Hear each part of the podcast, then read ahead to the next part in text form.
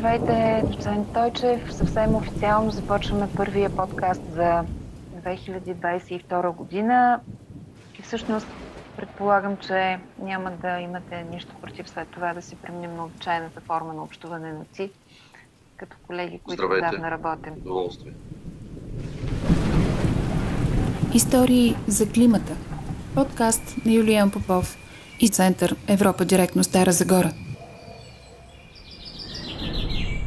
Да кажем малко за точно фокуса на, на науката, в която работиш. За широката ни публика тя е малко по-неизвестна като такава, като такава. Така че ще помоля в началото с две-три изречения да представиш точно това, с което се занимаваш. Благодаря за възможността най-напред. Това, което правя като учен, е свързано с а, моята досегашна подготовка. Аз съм доктор по економическа и социална география и по-конкретно регионално развитие на индустриализацията. Моята дисертация беше посветена на регионалните баланси на промишленото производство. Всяка територия функционира в определен териториален баланс. Когато тези баланси се нарушат, обикновено обществото пищи и нарича тези периоди кризи без да разбират тези териториални баланси. Те могат да засегнат население, економика, климат, природни процеси и рискове и така нататък. По отношение на индустрията означава балансови производства, означава доставка на суровини и материали, доставка, атакуване на вътрешни и външни пазари, технологични войни и много други процеси. В а, хабилитационен план защитих а, хабилитация в сферата на локализ... регионалното развитие и локализационния анализ, т.е. аз продължих с така наречените штандортни теории или теории за разположение на различните видове економически дейности в пространството, което беше своеобразна надстройка. Този ми вид а, професионална квалификация определя целият ми поглед. Добре, това беше много важно. А, наистина хората много често не разбират тези вътрешни процеси, е нормално да ги приемат като всяка една промяна към нещо, което нарушава комфорта или заплашва постигнат стандарт на, на живот, на съществуване, се приема като криза, но аз се хващам за думичката кризи, която каза. А, и можем ли да направим връзка между тези териториални а, локализации и климата? Можем ли да говорим за география на климатичната криза, на климатичните промени? Климата е един, един от компонентите на ландшафта, който е обединяващ, най-мощен. И можем да говорим за места с влушен климатичен комфорт и такъв, в който климатичният комфорт все още е запазен. Но да, локализацията на определени индустрии има роля и вина за влушаването на климатичния комфорт. Тоест, със сигурност имаме локации, индустрии, бизнеси, най-вече целият тъй наречен добивен сектор, както ние го наричаме в економическата география, който пряко въздейства върху климатичните процеси и климатичната неутралност. И второ, потреблението на този вид ресурси като локация, което правя анонс към предварително обявената тема разговора за градовете. Тоест, където хората строят, потребяват и консумират ресурсите. Най-вече енергия и материали. А, как може от гледна точка на науката, на анализите, с които се занимаваш, а, знам, че ти беше много активно въвлечен и в а, подготовката на териториалния план за справедлив преход на трите региона в България, Стара Загора, Перник и Тюстиндил. Как науката казва, че можем да преодолеем влушаването, т.е. да спрем до тук нали, и да не, всъщност да превентираме влушаването и да преодолеем в някаква степен това, което вече сме направили. Ние, ние вече сме в нарушен баланс. Да. И този наруш... ние вече сме в състояние на нарушен баланс и той създаде цялата тази бифуркация. Щом се наложи Европейската комисия и българското правителство да финансират изработването на подобни планове, означава, че това е 100% не просто признаване, това е осъзнаване, че няма повече на къде. Обикновено администрацията финансира подобен тип планове, когато вече нещата са извън контрол. А те са извън контрол до толкова, доколкото така не може просто да се продължи да функционира системата. Или тя ще спре да функционира с последствия, които са неприемливи към съвременните ни социално-економически стандарти. Затова и бяха финансирани тези планове. Този вид, как да кажа, дисбаланс или това нарушение на баланса да бъде смекчено. То не може да бъде спряно, не може да бъде а, избегнато на 100%, но просто да бъде смекчено. Което означава, че комбинацията от трите най-мощни фактора, а това е локация на жилища, Сирич, къде са градовете, локация на работните места, т.е. къде индустриалните зони и бизнесите създават своите локации и комуникиращата между тях инфраструктура да променят своята балансова комбинация. Можем да си представим регионалните баланси като един калейдоскоп. Едни и същи кристалчета, завъртяни, дават друга цветна комбинация, нов друг баланс. Тоест, това, което сега създават тези териториални планове, това, което тези териториални планове програмират, ще работи 20-30 години, след което те отново ще навлязат в а, дисбалансова ситуация. Така наречените регионални економически кризи, които следват една след друга в абсолютна желязна логика. Те са неизбежни и са нещо естествено. А, в тази връзка още нещо да кажа. Ние през миналата година създадохме магистрска програма, която е не е устойчиво развитие на регионите, а regions, т.е. региони устойчиви към външни проявления, към външни процеси, за да може тези преходи от един вид балансова ситуация в друга да станат по-плавни. Българската държава всъщност в момента и се налага да преживее точно това. И тя вместо да го направи хаотично и отвратително, ако е научила нещо за тези 25 години, е да го прави по-обосновано, по-социално-економически справедливо и по-насочено към конкретно планирано бъдеще. Ако е възможно, разбира се, ако сме научили тези уроци. Добре, каза планирано бъдеще а, и по-осъзнато. Ние излязахме от една планирана планова економика, която беше на петилетки и въобще не беше таргетирана в климата и нали, развитието конкретно на градовете, но все пак планова економика. Сега влязахме в един друг цикъл на планиране, говорим за програмни периоди и така нататък и така нататък.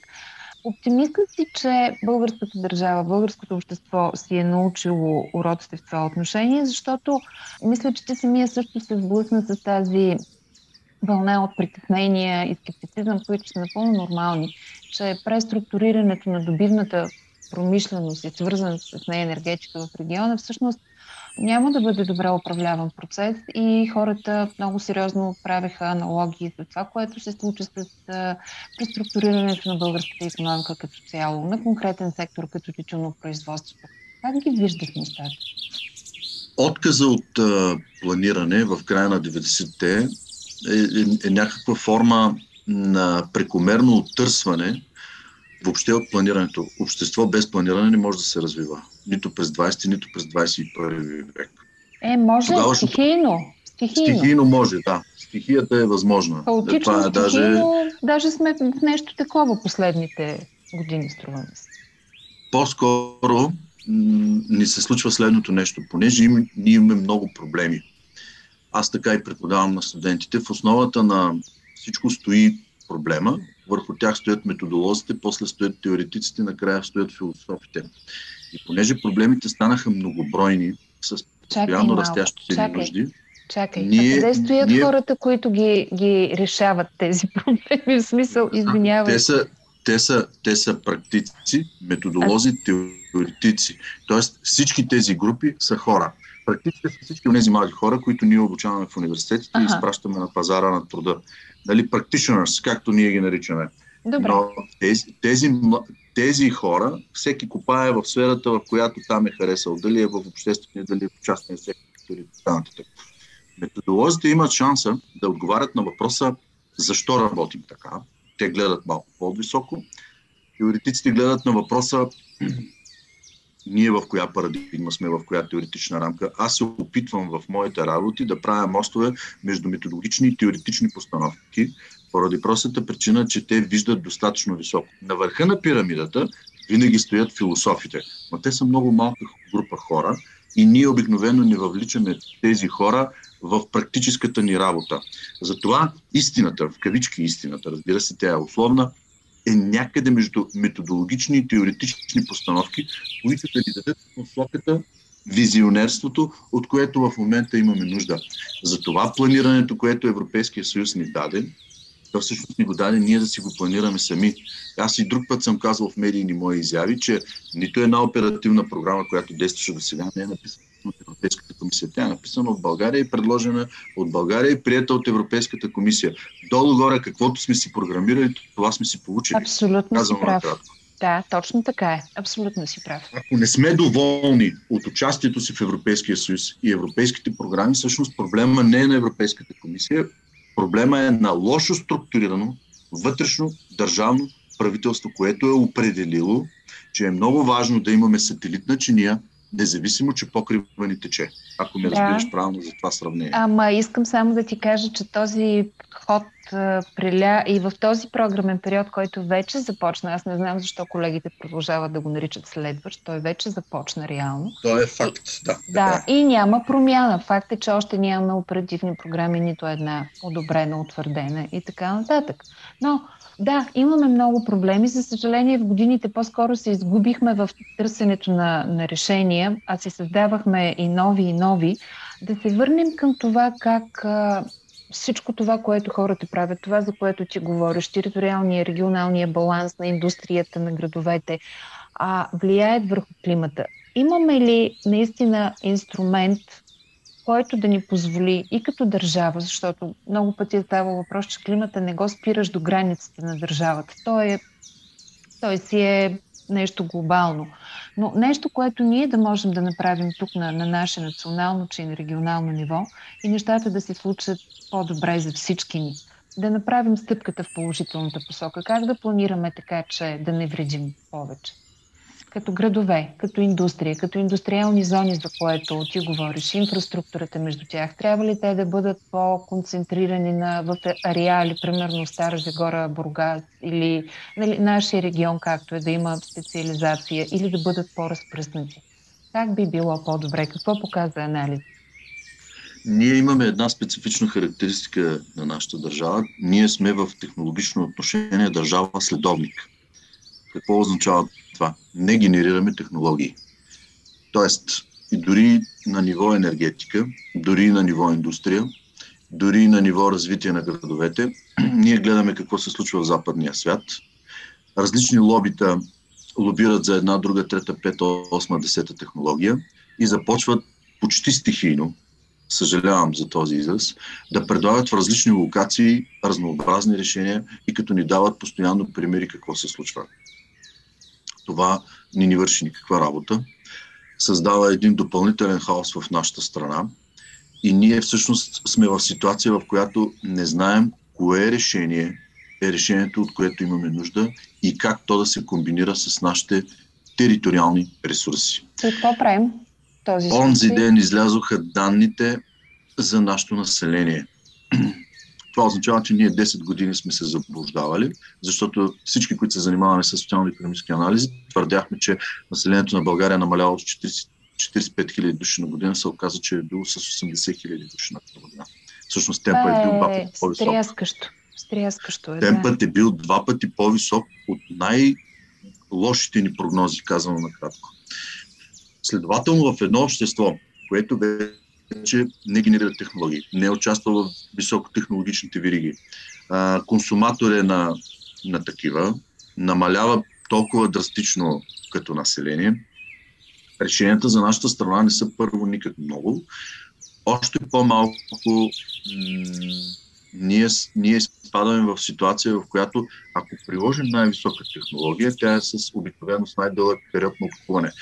Това пък население, което трябва да плаща по-високи а, такси, сметки и така нататък, за да ползват този вид най-високи технологии. От друга страна, ако отидем да решаваме въпросите с средно и стари технологии, това ще отложи нашите социално-економически преходи. Ние се намираме в много сложна ситуация, в която почти няма правилно решение.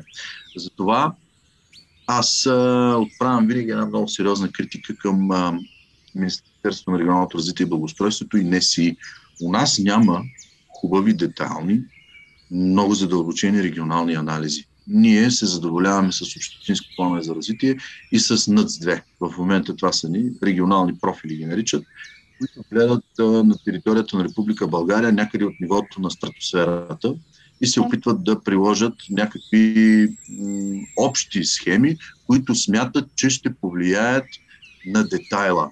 Не, няма да повлияят на детайла. Всъщност, ако този тип планиране, за което говорим за програмния период, се съхрани, всички негативни тенденции в Република България ще продължат да се задълбочават. Не да се съхрани, то вече е заложено и няма време за промяна. Не просто да Това означава, че ще заварим през 2027 година а, една държава, която, ако запази макроекономическата си стабилност, има повече пари в обращение, но повече и по-задълбочени регионални диспаритети. Влушена енергийна структура, влушена социална структура, влушена възрастова структура. Да, Още по-влушена сега. Да, ти видя и когато подготвяхте териториални, анализите за териториалния план за справедлив преход за доклада, сега когато се подготвя и плана за интегрирано развитие на общината, всъщност демографските, силно негативните демографски тенденции са първото нещо, което ти изважда очите, но добре, доколко пък тази миграция влияе върху климата, върху климатичните промени? Тези решения, които сега влияят върху енергопотреблението ни, поставяме енергетиката на първо място, тъй като и в изчисленията на Европейската комисия сектор енергетика е първи в въглеродните емисии. Можем да го определим като първи по отношение на климатичните промени по влияние и след това следва сектор транспорт. Ние с този тип застрояване, искам тук да се извина на всички, които са получили санирано жилище по националната програма, но българската държава похарчи милиарди лева в саниране на временни сгради в лицето на панелните блокови и ЕПК. А, вместо ние да проектираме ново градоустройство и да обновим градовете си и да използваме тези парични потоци и възможности да сменим градската среда и да я подобрим значително, ние всъщност увеличихме значението и ролята на този тип сгради, като ги санирахме и удължихме живота им с още 10, 15 или 20 години, кой знае защо. Тоест, българската държава по същество отложи решаването на жилищния проблем в Република България в големите градове. Това е, това е което постигна националната програма в този момент, защото всъщност тези сгради по различни конструктивни е, изчисления и така нататък имаха програмиран живот, за който вече никой не говори и изведнъж проектантите, които са ги изградили, смениха мнението си за тяхната пригодност, което беше изумително а, и никой не забеляза в обществото този проблем след което ние инвестирахме в националната програма за промяна на енергийните характеристики. Навсякъде модела е един и същ. Някакъв близко стоящ пет, до 12 км, ако трябва да съм точен, са топофикативни които захранват с топла вода и парно, близко разположените, гъсто застроени с панелни блокове, жилищни квартали от работници от стария тип индустриализация. Тези градове са построени през 20 век, за да осигурят тежката промишленост на социалистическа България. Това проектиране е с тази цел. Нито го има тежкото машиностроение, нито го има тежката химия, нито я има тази индустрия. Но тя запази, ние го наричаме биографията, тази териториална организация на жилищния сектор. И ние в момента, след като я нямаме този вид индустрия и този вид нужда, запазихме този тип жилища, без да съществува този е, индустриалната организация от стария модел. Не знам това нещо по какъв начин ще, ще продължи. Допълнително големите ни градове бяха оплътнени. Това доведе до тяхното влушаване на социално-економически условия на живот. Особено София страда ужасно много от това. Тя в момента страда от бебешкия проблем с паркирането. Тук няма къде да се паркира. Столична община не знае какво да прави. Хаотично разширява синя зона, зелена зона, увеличава приходите, се събира едни пари, но всъщност не прави никакви инвестиции в градоустройството за тях и ние се самоускоряваме в един вътрешен самоужас, в който сме построили. В географията ги наричаме градове спални. Градове спални. Тези градове спални всъщност в момента увеличават своето застрояване и продължават да се захранват по изключително енергийно неефективен начин от централната топофикация. А, между другото, абсолютно си прав за това и, и съм така, и с твои колеги, когато сме коментирали, и ти сега потвърждаваше с научни данни, че а, наистина този модел трябва да се промени. Начинът по който функционират и по който употребяваме градовете си. А, това беше споменато и за Пловдив, че започват да усещат а, това задъхване, защото пък там а, тази изключително добре развиваща се в български условия економическа зона, де-факто в момента играе магнит, като магнити за работната ръка. Но има и една друга тенденция.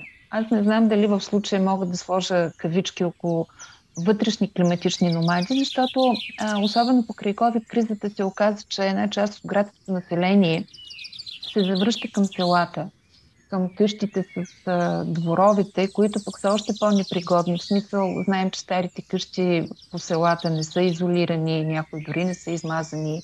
Али, това означава още консумация на енергия, за отопление също. Това няма ли да влуши допълнително климатичната картина?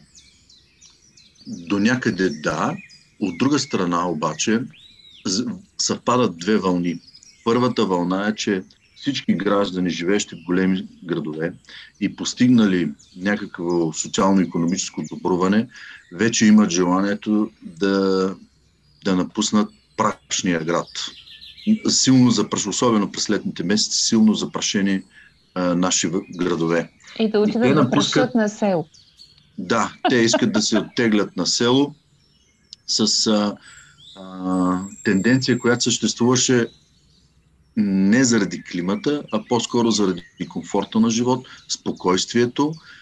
Аз го наричам и в географията обикновено се нарича златния един час. Тоест да можеш да излезеш от центъра на голям град и до един час да си в дома си. И София има вече такъв обръч, и Пловдив има вече такъв обръч, който се развива и в посока Родопите, както и в посока Карлово към Хистар. И там е пълно с тъй наречените втори жилища които бяха развити още от времето на социализма. Почти всяко българско семейство имаше някаква вила или нещо, някъде създадени вилни зони, които бяха с абсолютно други функции, различни от сегашните. Днес те имат тенденцията да се превръщат в първо жилище или в желаното жилище, където има много по-високо жизнено пространство. Има още един проблем с многофамилните жилищни сгради. Аз твърдя, че те имат вина за репродуктивното поведение на българското семейство. По-голямата част от тези панелни жилища, които ги споменах в предната част на разговора, са двустайни. Като разбирайте, двустайни не две спални, а една спалня с хол и малка кухня. И обикновено при раждането на детето родителите мигрираха с разтегателен диван, диван в хола. Съжалявам за това определение, но много българи живеят в това абсолютно неестествено положение. И не си не го крие, като казва, че над 70% от жилищата в България от тип на жилищни са всъщност двустайни жилища. Те дори нямат родителска спалня.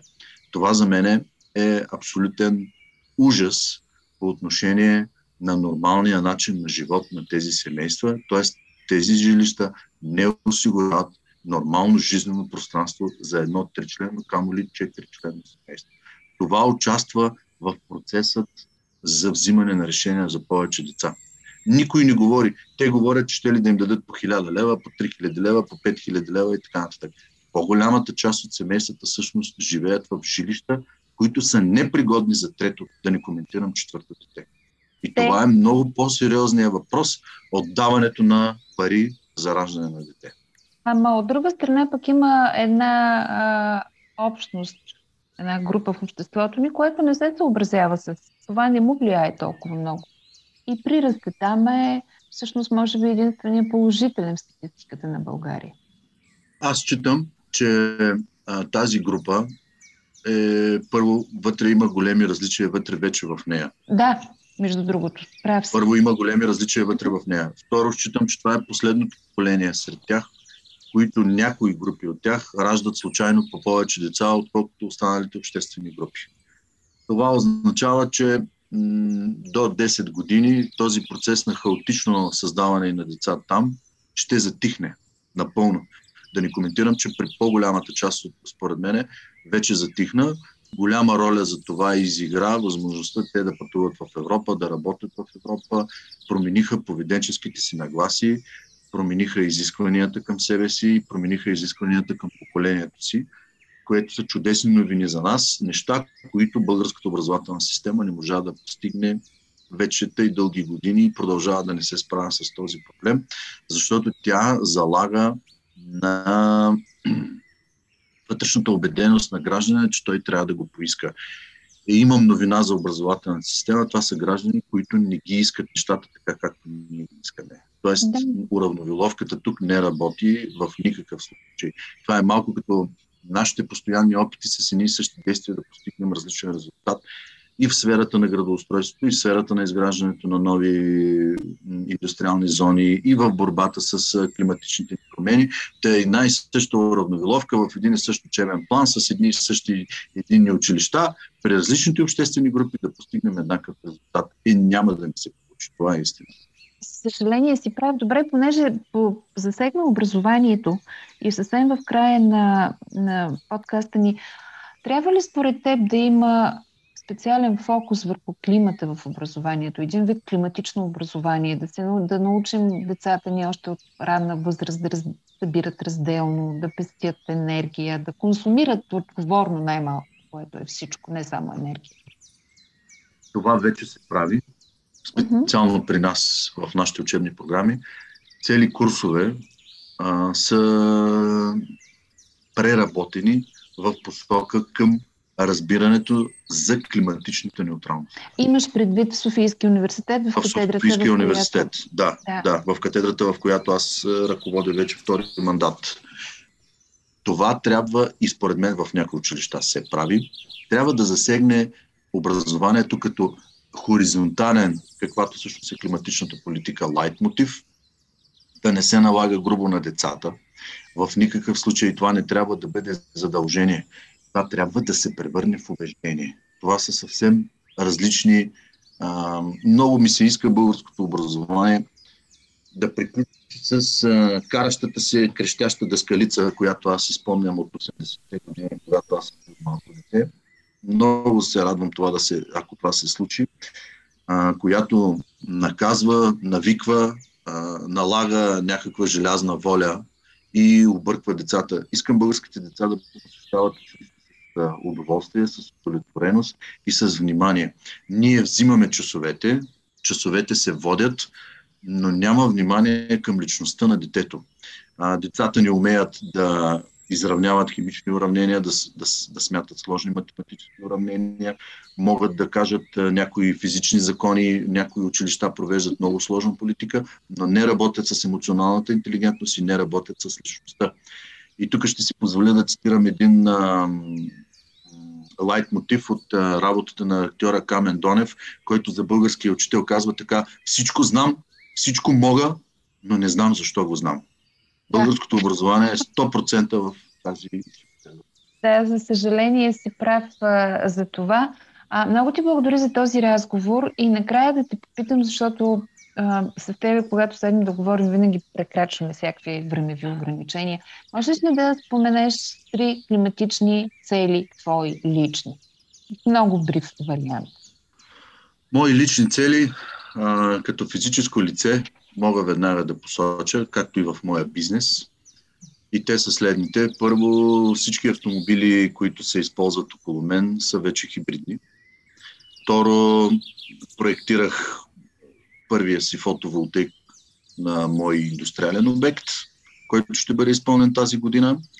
И трето, 100% употреба на биоматериали и биопълнители, за които българската държава е изключително богата, за продукти, които не замърсяват нито един от компонентите на околната среда. Браво. Тоест, материалната ресурсна ефективност за мен е на първостепенно по значение, за да изчезне нуждата от депа, от депониране, от всякакви опасни действия. Цялата тази неефективност в момента. Да.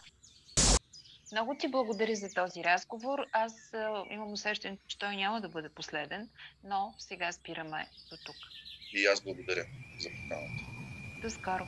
До скоро. Чуйте историите на известни и не толкова известни българи всеки четвъртък в YouTube и на Facebook страницата на Европа Директно Стара Загора.